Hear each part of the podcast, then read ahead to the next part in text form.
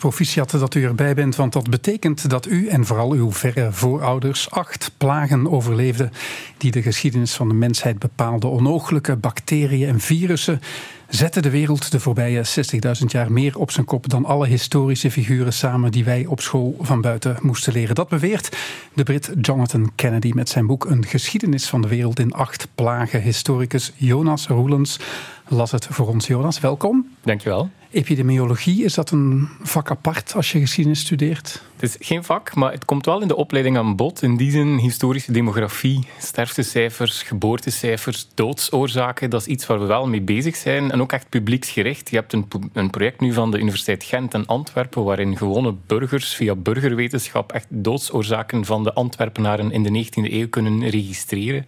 Dus we zijn daar meer en meer mee bezig met dat soort historische fenomenen, ook hier uh, in Vlaanderen. Jonathan Kennedy beweert dat het onderbelicht is, de invloed van plagen op de geschiedenis. Ben je het daarmee eens?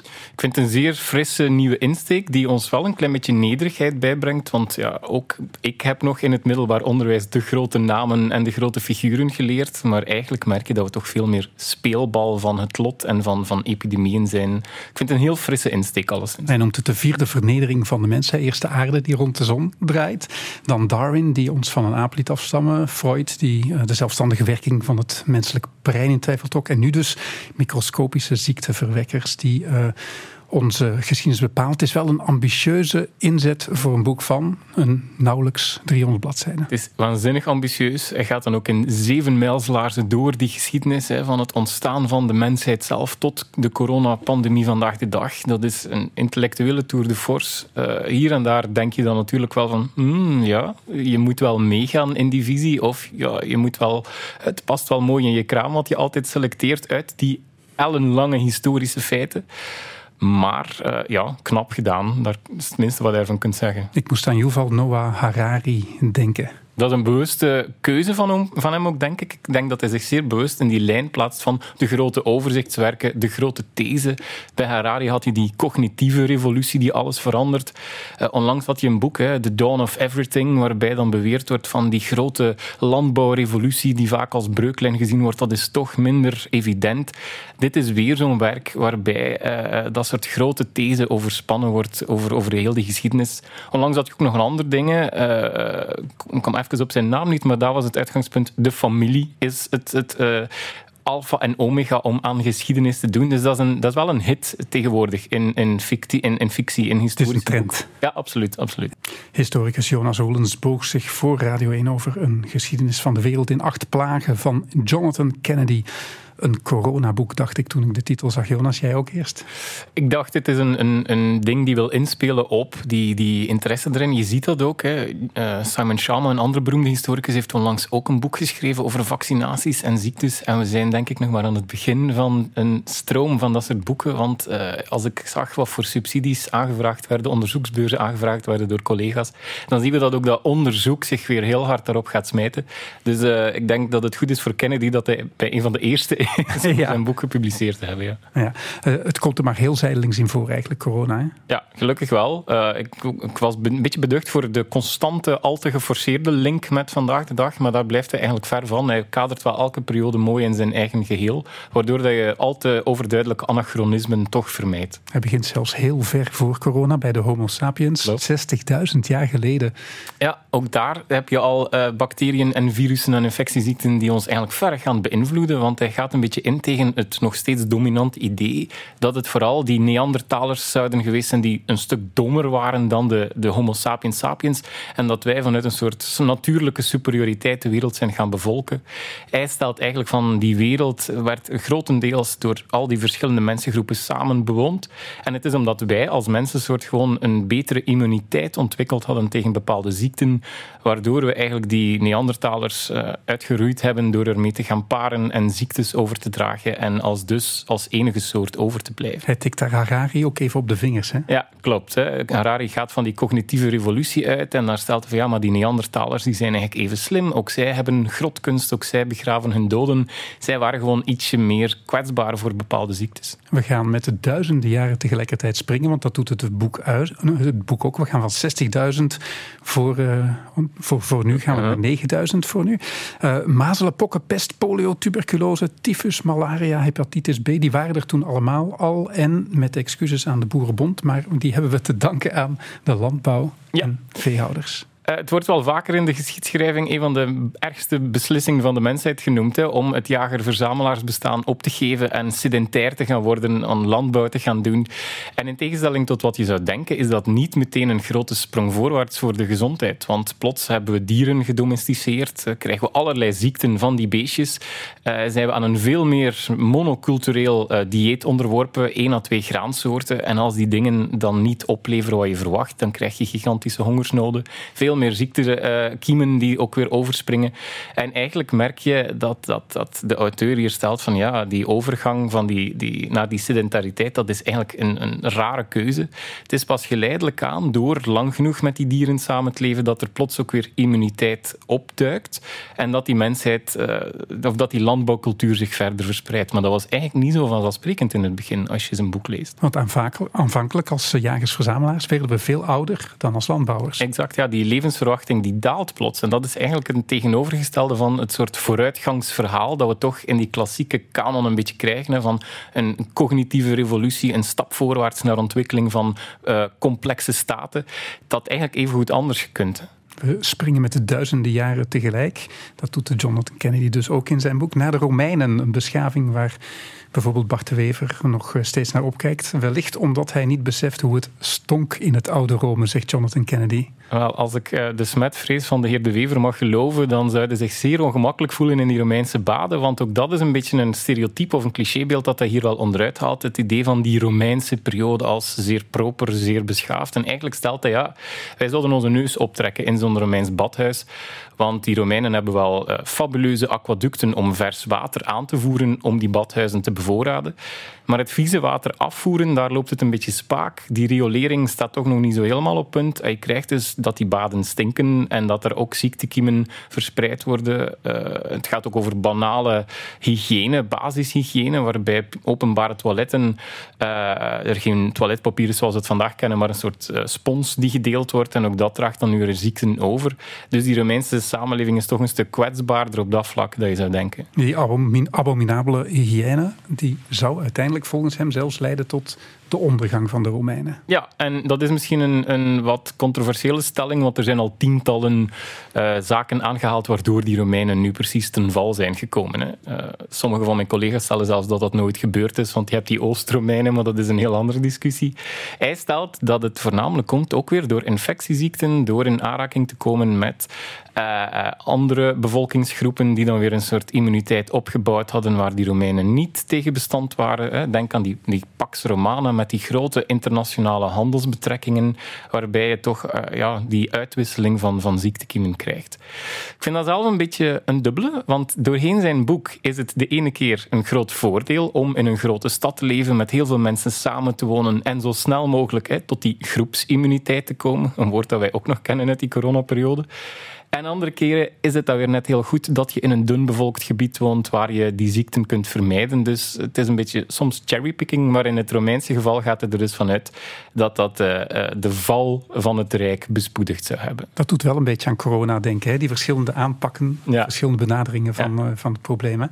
Um, wat ik wel heel interessant vond, is die late Romeinse periode, die koppelt hij aan de opkomst van het christendom. Dat was zo, maar die opkomst van het christendom heeft volgens hem ook te maken met die, ja, die eeuwenlange plagen die de Romeinen teisterden. Ja, hij stelt zelfs dat wij misschien niet zo, of dat wij een ander geloof zouden aanhangen, mochten uh, die christen niet zo succesvol geworden zijn door die plagen. Want wat gebeurt er? Eigenlijk zijn die christenen een vrij marginale secte. Uh, 0,15% van de wereldbevolking, of van die Romeinse bevolking liever, is christen.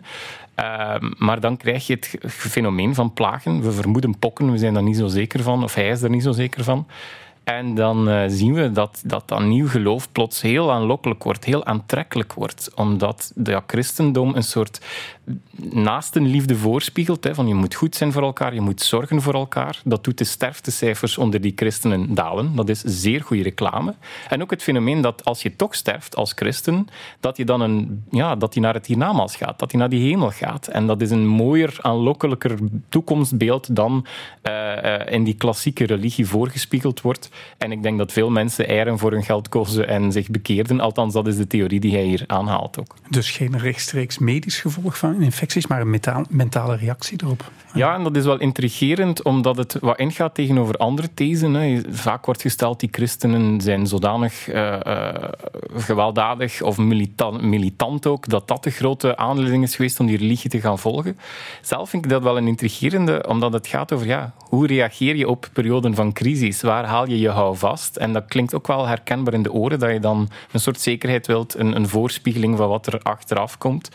Um, en dan zegt hij van ja, die Griekse, die Romeinse goden, dat zijn wraakzuchtige wezens die plagen afsturen dan denk ik wel, goh, ja, de God in het Oude Testament is toch ook een beetje een rancuneuze oude man die uh, vlotjes ziekten en plagen en vagevuur op mensen afstuurt.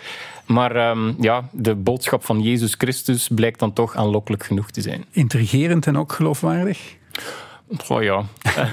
het is maar een theorie. Het is een, het is een mooie theorie, maar eh, net zoals alle academische theorieën is het ook maar een theorie. Ja, die andere grote wereldgodsdienst, de islam, mm volgens Jonathan Kennedy ook het gevolg van infectieziektes. Ja, uh, de volgelingen van Mohammed zouden erin geslaagd zijn uh, in de zevende eeuw om gigantische gebieden te veroveren. Ook alweer het gevolg door talloze plagen. En uh, zou ook ingespeeld hebben op het idee van er is een eindtijd op komst. Hè, dus het is ook weer nodig om ons te bekeren tot de ene ware religie. Uh, en die instabiliteit in het, op het Arabisch Schiereiland, veroorzaakt door uh, epidemieën, zou een enorm grote rol gespeeld hebben. En ook daar zien we wel dat, net als bij dat christendom, die op een aantal jaar tijd, op een aantal decennia, miljoenen volgelingen krijgt, dat je de, bij, die, bij die islamitische religie hetzelfde fenomeen ziet. En op zich denk ik wel uh, dat we niet altijd moeten kijken naar de impact van één man, hè, Mohammed of Christus of, of wie ook, maar dat je dus een hele structuur daarachter krijgt die, die, die bewegingen die wat mensen als individu willen geloven mee in gang zet. Ja, geen christendom of islam zonder minuscule beestjes had ook een titel kunnen zijn voor het boek van Jonathan Kennedy. Maar het werd de geschiedenis van de wereld in acht plagen. Omdat infectieziekten ook de middeleeuwen beheersten en de koloniale tijd. Omdat ze de oorzaak waren van slavernij en het kapitalisme. De middeleeuwen en de vroegmoderne tijd, dat is jouw specialiteit. Hè? Die zijn volgens hem synoniem met de meest gevreesde infectieziekte van allemaal, de pest. Ja, de zwarte dood, Yersinia pestis. En het hoeft geen betoog dat dat inderdaad een enorme impact gehad heeft op die middeleeuwse samenleving. Die sterftecijfers zijn nog altijd schattingen, maar die circuleren tussen de 60 en 80 miljoen doden. Dat gaat over regionaal uh, sterftecijfers tot 60 procent. Dus je moet je dat eens inbeelden wat dat met een familie, een gemeenschap doet als dat uh, doorheen uh, je gezin waait. Ik moest echt denken van hoe dat wij ontwricht zijn door corona, als je dat vergelijkt met wat er toen gebeurde. Ja, die mortaliteit is nog veel hoger, die besmettingsgraad ligt nog veel hoger. En wat ook speelt, is dat men op dat moment niet wist waar het vandaan komt. Hè nu hadden wij wetenschappers die ons met raad en daad bijstonden. En oké, die kregen ook wel de genodige kritiek of cynici naar hun kop. Maar in die middeleeuwen wist men echt niet waarvan, van welk hout pijlen maken. Dus men dacht, het is een straf van God. We hebben God vertorend. Je krijgt uh, ja, samenzweringstheorieën. Je krijgt zondebokmechanismen waarbij Joden beschuldigd worden van het vergiftigen van waterbronnen en dergelijke meer. Dus men is radeloos op dat moment. Dat was het begin van het antisemitisme ook, mogen we dat zeggen?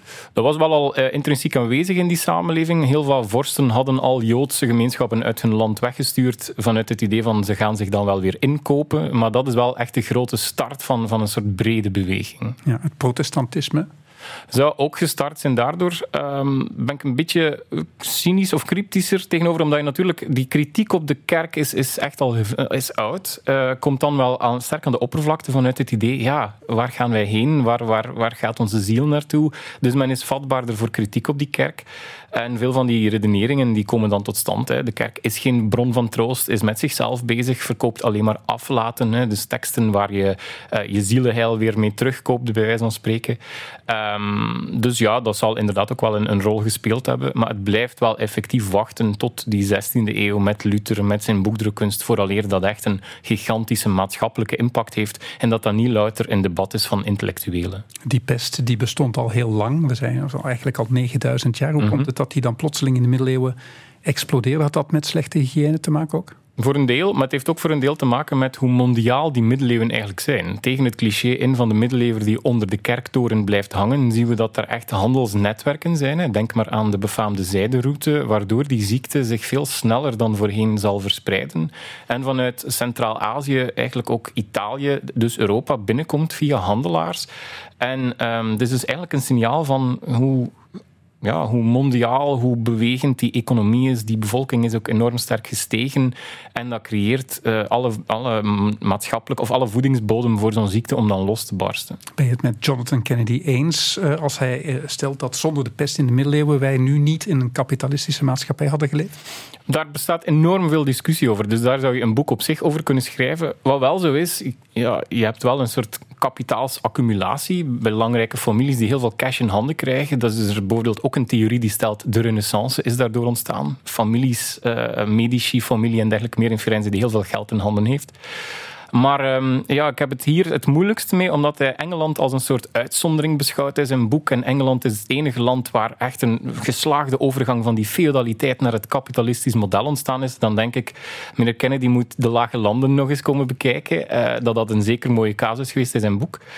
Uh, en dat doet hij wel meer, hè? Engeland als ja, ja, ja, ja, ja. centrum nu, van de wereld nemen. Ja, Britten zijn nogal geneigd om dat te doen. Hè. Ja. Uh, tot schande van zichzelf. Uh, ik vond het jammer ook dat hij misschien minder aandacht had voor, voor een ander aspect van die pest. En ook dat is super boeiend. Dat gaat over de positie van vrouwen in de samenleving. Want er is een debat dat stelt, doordat er zoveel mensen gestorven zijn, doordat er zoveel arbeidstekort is, krijgen vrouwen eindelijk de kans om uit hun kot te komen en uh, betere arbeidsomstandigheden af te dwingen, betere lonen te krijgen en echt een volwaardige plek op die arbeidsmarkt te verwerven.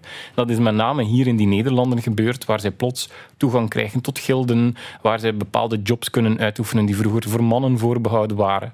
En uiteraard zijn historici het dan weer niet eens over hoe lang dat effect blijft duren, maar ik vind het wel heel interessant hoe zo'n alles vernietigende ziekte toch ook een soort onverwachte positieve twist heeft. Dat zie je in heel het boek ook wel. Hè? Dus rampen hebben ook positieve effecten. Gelukkig, mag ik hopen, ja. ja. En dat kapitalisme zou dan ook het gevolg zijn van het feit dat er te weinig mensen kwamen, dat het feudalisme niet behouden kon blijven. Nu, dat feudalisme is ook een systeem dat niet op, op, op vooruitgang gericht is. Hè. Je produceert net genoeg om te overleven, want de rest moet je toch aan de leenheer afgeven. En zij kopen liever luxe producten dan ze in nieuwe landbouwtuigen gaan investeren. Het is een beetje korter de bocht en heel cliché uitgelegd wat hij wel doet.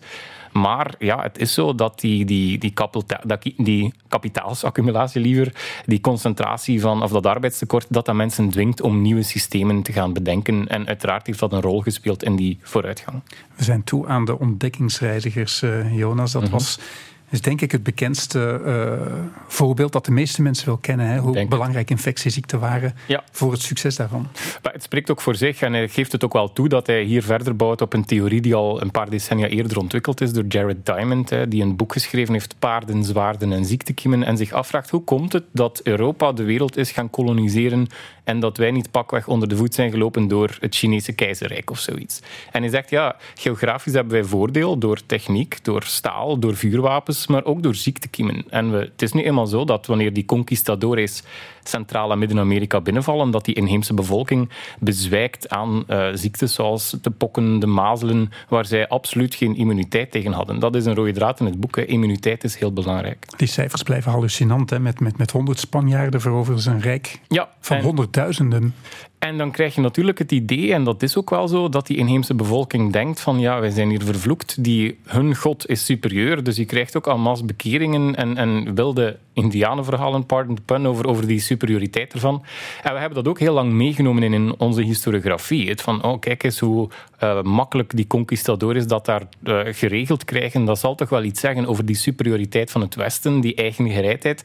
En ook hier zien we dat het eigenlijk een, een, een bijzonder klein virus is geweest die het werk gedaan heeft tussen aanhalingstekens. En hoe komt het dat dat niet omgekeerd werkt? Dat vind ik zelf een beetje de moeilijkste uh, in, in heel zijn boek, want ik heb dat heel vaak gedacht. Hè. Maar ja, maar omgekeerd werkt dit ook. Hè. Dus, dus, en daar maakte eigenlijk zelfs als ik een klein beetje uh, een azijnpisser mag zijn, een klein foutje. Uh, herhaalt de veel, veel gehoorde mythe dat het een tweerichtingsverkeer is en dat uit uh, Amerika syfilis tot in Europa geraakt is. En het is wel degelijk zo, in de 15e eeuw krijgen we een opstot aan syfilis in heel Europa.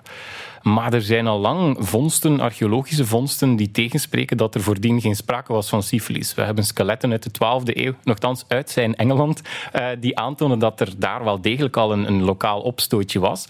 En ja, dat is een beetje een mythe. De Columbian Exchange heet dat, echt een uitwisseling, die een beetje die, die pokken, die mazelen, die sterftecijfers bij de inheemse bevolking wat moet uh, nuanceren of legitimeren. Van ja, ja, wij hebben ze wel uitgemoord met pokken en val, verkoudheden, maar ze hebben ons toch syfilis gegeven. En dat is die redenering daarachter. Niet waar dus? Nee. nee. Uh, de slavenhandel vond ik een heel interessant hoofdstuk. Mm -hmm. Ja, absoluut. Het, ja. En, en boeiende kijk daar ook wel op, want je krijgt de, de, de neiging uh, om het echt anders te bekijken in die zin uh, slavernij is, en dat staat altijd terecht, eeuwenlang niet zozeer geracialiseerd als we zouden denken. Hè. Huidskleur, afkomst heeft eigenlijk weinig impact. Het stond maar. altijd, maar... Precies, ja. maar intensifieert wel op dat moment. En uh, het wordt vanaf dan ook wel echt gelijkgeschakeld met uh, Afrikaanse mensen. En dat heeft veel te maken opnieuw met die immuniteit. Want als men in het Caribisch gebied aan suikerplantages begint te doen, dan stelt men vast dat malaria, dat de gele koorts, zaken waar, waar Westelingen meteen van onderuit vallen, dat de Afrikaanse bevolking, en dan met name mensen uit uh, West-Afrika, daar bijzonder goed tegen bestand zijn. En het wordt een soort economische redenering om net die groep te gaan inschakelen, gaan uitbuiten in die uh, uh, slavernij. problematiek. Op slavenmarkten werd zelfs het gebied aangegeven waar een slaaf vandaan kwam en dat verhoogde of verlaagde ja, die, die, geografische afkomst, dat bepaalde die waarde, omdat de slaveneigenaar er dan vanuit ging, ah, iemand uit die regio zal het langst bestand zijn, zal dus het meest waarde voor zijn geld opleveren, ironisch genoeg. Ja. En ik dacht eh, bij zijn voorbeeld over Haiti, waar ook slaven waren, die uiteindelijk de, de, de Spanjaarden verdreven. Ha, eindelijk doen de slaven iets terug. En die gebruikten eigenlijk infectieziekten volgens hem. Dat is super slim. Wanneer uh, Haiti in opstand komt en Toussaint Louverture daar een, een, een nieuwe staat opricht, dan uh, mag dat eerst. Die Franse revolutie uh, maakt komaf met al die ancien regime toestanden en, en, schaft ook slavernij af. Maar het is die kleine driftkikker Napoleon die dat dan toch weer invoert vanuit het idee, ik ga een koloniaal rijk starten in Amerika om de Britten uh, een hak te zetten. En Haiti wordt mijn uitvalsbasis. En hij valt daar zelf zeker binnen met een leger. En men denkt van dat komt wel in orde. Maar die Haitianen die zijn slim genoeg om een soort guerrilla-tactiek toe te passen, waardoor die oorlog aansleept en ze in een nat zomers regenseizoen terechtkomen en malaria vrij spel krijgt. En van 65.000 soldaten is denk ik, sterven er 50.000 door die ziekte. Dus een soort biologisch massawapen aan vallen letteren dat zeer handig toegepast is door die Haitianen. De uh, Schotten waren niet zo heel snugger. Ja. Zij wilden een kolonie stichten in Panama. En zij dachten dat het een goed idee was om wollen kilten en sokken mee te nemen als ruilwaar. Uh, ben je natuurlijk niet zo gek veel mee in een tropisch klimaat. En ze hadden ook onderschat hoe vatbaar zij zouden zijn voor ziektes ter plaatse. Want uh, die mensen gaan en masse daar naartoe. Die zijn, super die zijn super enthousiast om die kolonie op te starten. Maar helaas voor hen uh, schieten de meesten er het leven bij in, leggen zij het, of, het loodje. En um, zij zitten in, ja, op zwart zaad. die Schotten hebben daar gigantisch veel geld in geïnvesteerd en kunnen nergens meer naartoe. En op dat moment komt de grote broer, de Engelse uh, staat, tussen beiden en die zegt van kijk, wij willen die schulden wel overkopen, maar dan zouden we ook graag hebben dat onze beide naties wat meer verstrengelen. En de theorie is dus dat het opnieuw een epidemie is, een, een infectieziekte die ervoor gezorgd heeft dat Great Britain, de United Kingdom, überhaupt bestaat. Want die Schotten hadden geen andere optie dan daarin mee te stappen. Het boek heet uh, Een geschiedenis van de wereld in acht plagen, niet de geschiedenis van de wereld in acht plagen. Misschien omdat Jonathan Kennedy zelf ook wel erkent dat uh, zijn focus op de invloed van uh, die infecties niet de verklaring voor alles is, maar wel een verklaring naast andere. Um, moeten we het zo lezen, denk je?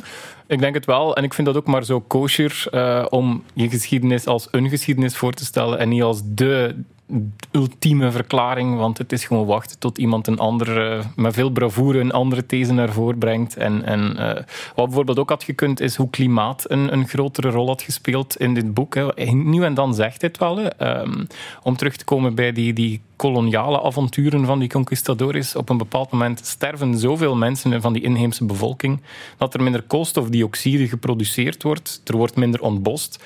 En de globale temperatuur die zakt zelfs. Dus, dus uh, we zijn daardoor in de soort kleine ijstijd, heet dat, terechtgekomen. Um, nu zeg ik niet dat dat de oplossing is voor de klimaatopwarming, maar uh, het is wel interessant hoe ja, epidemisch dus ook weer klimatologisch een rol spelen en vice versa, hoe dat op elkaar inspeelt. Ja, hij zegt ook wel dat, uh, mensen, dat het niet zo is dat mensen helemaal geen invloed hebben, maar dat het vaak de mensen zijn die het handigst inspelen op die infecties. Denk het wel. Successen boeken. maar dat is ook zo, als je gewoon weet hoe je moet reageren. Uh, en dat gaat over stomme voorbeelden, hè, zoals een middeleeuwse paus in Avignon, die in zomerlang tussen een ring van vuur gaat zitten, omdat hij zo hoopt dat de lucht zal gezuiverd worden. En het eh, resultaat is dat er geen enkele rat door dat vuur tot bij hem raakt en hij dus niet geïnfecteerd geraakt. Dat is natuurlijk een lucky shot, maar je hebt ook andere mensen die echt wel proberen beredeneerd met dat soort ideeën om te gaan. Leopold II had het door, volgens Jonathan Kennedy. Dat zou de reden zijn waarom Leopold nooit naar Congo gegaan is. Uit angst voor, voor de slaapziekte en andere infectieziekten. Oh, ja, eh, ik denk dat er veel redenen zijn waarom Leopold uh, thuis is gebleven, maar het is een, een verklaring. Want op dat moment bestond er wel al quinine. Exact. En dat is eigenlijk de reden waarom uh, Afrika, Sub-Sahara-Afrika, überhaupt gekoloniseerd is geraakt. Want dat zegt hij wel terecht. Eeuwenlang uh, heeft West-Europa zich uh, tevreden gesteld met handelsposten op die kust. Hè. De Spanjaarden, de Portugezen hebben eigenlijk nooit echt een moeite gedaan om dat binnenland te koloniseren. Wilde er zo snel mogelijk weer weg. Ook. Precies. Extractie-economie noemt dat. Je haalt de goederen eruit en gaat terug naar huis. En dat komt omdat ja, Afrika werd lange tijd a white man's grave genoemd. Hè. Gemiddelde Europeaan viel daar binnen de zoveel maanden dood uh, omwille van malaria, omwille van die gele koorts. En het was wachten tot de medicijn uh, quinine, hè, dus van de kinaboom, de schors daarvan, tot dat algemeen doorbrak. De ironie van de zaak is dat dat eigenlijk al op het einde van de 16e, begin 17e eeuw bekend was, dat dat middel werkte, maar dat was ontdekt door Spaanse Jezuïeten. En uh, zeker in het protestantse deel van de wereld, de Anglo-Saxische regio's, werd dat als een paaps medicijntje, een katholiek medicijntje beschouwd dat zij wantrouwden, weigerden te gebruiken. En het is pas in de 19e eeuw dat die vrees uh, overwonnen is. En vanaf dan zien we dat... Uh, Europeanen ja, nog altijd malaria krijgen, maar er niet meer aan sterven, waardoor zij dus dat binnenland van Afrika kunnen penetreren en dat je dus die koloniale staten krijgt. En dat gaat in een razendsnel tempo. Hè. Begin 19e eeuw is amper een tiende van Afrika in Europese handen. Tegen 1870, na die grote scramble for Africa, hè, de taart die verdeeld wordt door, tussen die mogenheden, zien we dat negen tiende van dat landoppervlak verdeeld is. Dus dat gaat gigantisch snel. En opnieuw hier een medicijn die een ziekte omzeilt, die die geschiedenis in een bepaalde plooi heeft gelegd. Je hebt ons meegebracht naar de 19e eeuw. Zullen we dan meteen de industriële revolutie maar even doen? Waarom niet? Um, daar werden plagen, zegt Jonathan Kennedy, voor het eerst een klasse kwestie. Ja, hij maakt een fel onderscheid in die maatschappij tussen bepaalde wijken, bepaalde steden. En dat heeft natuurlijk alles te maken met die industriële revolutie die dan uh, in volle gang is. Je krijgt uh, de stoommachines, de aanvoer van fossiele brandstoffen, waardoor we op industriële schaal goederen gaan produceren. En dat lijkt in ons vooruitgangsdenken, ons vooruitgangsoptimisme een goede zaak. Maar voor heel veel, uh, voor grote delen van de bevolking is het dat alles behalve. Want die zitten opeengepakt in overvolle steden, in, in ongezonde fabrieken. En nog los van hoe gevaarlijk die arbeid is, is zijn de levensomstandigheden te koer verschrikkelijk. Want je hebt geen basishygiëne, geen sanitair uh, geen publieke toiletten en dergelijke meer, waardoor er eigenlijk uh, enorm veel besmet water circuleert in zo'n stad. En uh, er duikt een ziekte op die met name in vervuild water floreert en dat is cholera. En daar zien we dat in propere stadsdelen, in chique stadswijken, dat dat alles behalve aanwezig is en dat het net in die beluiken is, in die arbeiderswijken, dat de slachtoffers vallen. We zitten daar aan het einde van het boek al en hmm. daar verandert het, vond ik, een, wat van toon. Het wordt een, een soort vlammend pleidooi voor de strijd tegen armoede, ook tegenwoordig. Ja, ja, uh, zeker dat laatste hoofdstuk is bijna opinierend in plaats van feitelijk. Hè. Um, het zijn ook woorden die ik eh, voor de auteur laat, maar ik vind dat hij nogal flirt met, met autoritaire regimes. Uh, hij vindt dat China het goed aangepakt heeft uh, bij de coronacrisis. En je kunt er niet van onderuit dat zeker ook in die 19e, 20e eeuw dat die bevolkingscijfers van China onder dat communistisch bewind gestegen zijn, dat die volksgezondheid verbeterd is. Maar het is wel, je kunt je afvragen tegen welke prijs. Als Mao eigenhandig beslist om de mussen, de muggen, de ratten en de zwaluwen uit te, te schakelen omdat zij ziekteverspreiders zijn, en dan merk je dat er tijdens die grote sprong voorwaarts miljoenen hongerdoden vallen, dan vraag ik me af of dat, dat de beste manier is om aan, ziekte of aan ziektepreventie te doen. Ja, vergelijkt ook de manier waarop de industriële tijdens de industriële revolutie met de arbeiders omgaan, met hoe wij in de westerse wereld nu omgaan met, uh, met de ontwikkelingslanden? Daar valt een link te leggen. Hè. Het is niet uit, uit, liefdadigheid dat men in de 19e eeuw begint uiteindelijk riolering aan te leggen om die uh, cholera uit te, roeien. Het gaat erom dat de arbeiders niet op tijd in de fabriek opdagen of te vaak ziek zijn. En dat die, die fabrieksbazen denken, het gaat mij geld kosten als ze allemaal ziek blijven.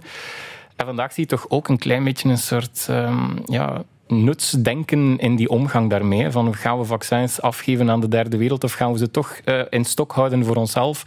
Ja, daar zien we toch een beetje hoe dat primeert. Een geschiedenis van de wereld in acht plagen is uit bij de bezige bij. Auteur is uh, Jonathan Kennedy en Jonas uh, die uh, las het voor ons. Jonas, um, ik miste een beetje toekomstvisie voor een, iemand die 60.000 jaar overloopt? Ja, ergens tijdens het lezen dacht ik mij ook af, meneer Kennedy, wat denk je nu dat de huidige pandemie qua impact zal hebben op de maatschappij, op die geschiedenis? Want telkens is, benadrukt hij hoe belangrijk die ziektes zijn, hoe hard die veranderingen zijn. Maar ik denk dat het misschien ook niet slecht is dat historici zich niet wagen aan toekomstvoorspellingen. In de jaren 90 hadden we Francis Fukuyama, die triomfantelijk het einde van de geschiedenis afkondigde. Die zei van de westerse democratie heeft gewonnen, de vrije markt eh, zal eeuwig eh, heersen.